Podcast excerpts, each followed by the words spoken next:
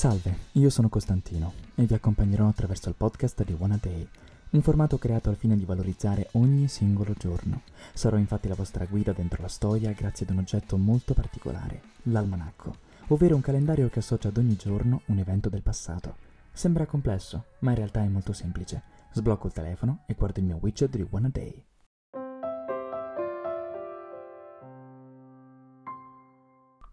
O voi che pensate o dite che io sono acrimonioso, pazzo e misantropo, quale ingiustizia mi fate? Dall'ultimo messaggio lasciato da Beethoven nel suo testamento spirituale emerge il clima di incomprensione che circondò la sua esistenza. Oggi parliamo del genio precursore del romanticismo musicale e del suo primo concerto tenutosi il 29 marzo 1795, esattamente 225 anni fa.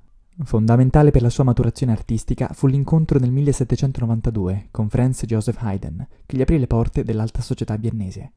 Nella capitale dell'impero austriaco, tempio della lirica mondiale, entrò in contatto con le principali correnti culturali e ascoltò le lezioni dei maestri dell'epoca mozartiana, tra cui Antonio Salieri. In questo periodo pubblicò le sue prime opere. Fino a questo momento le sue esibizioni avvenivano soltanto in forma privata a corte e presso residenze nobiliari. Tuttavia i tempi erano maturi per esibirsi finalmente in pubblico. Il grande giorno arrivò il 29 marzo del 1795 e in un palcoscenico d'eccezione, il massimo che si potesse chiedere a quel tempo, Love Theatre, teatro di corte voluto dall'imperatrice Maria Teresa d'Austria d'Asburgo e dove erano state rappresentate per la prima volta tre delle più celebri opere di Mozart.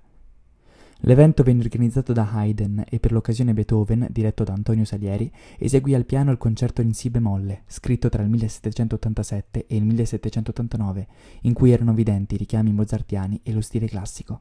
Quel concerto gli procurò il consenso della raffinata aristocrazia viennese, che cominciò a contenderselo nelle occasioni ufficiali, ma non bastò. L'ostilità dei critici più conservatori e quell'isolamento personale, accentuato dalla cattiva sorte, infatti scoprì di essere sordo a soli trent'anni, lo condannò a una vita di sofferenza interiore.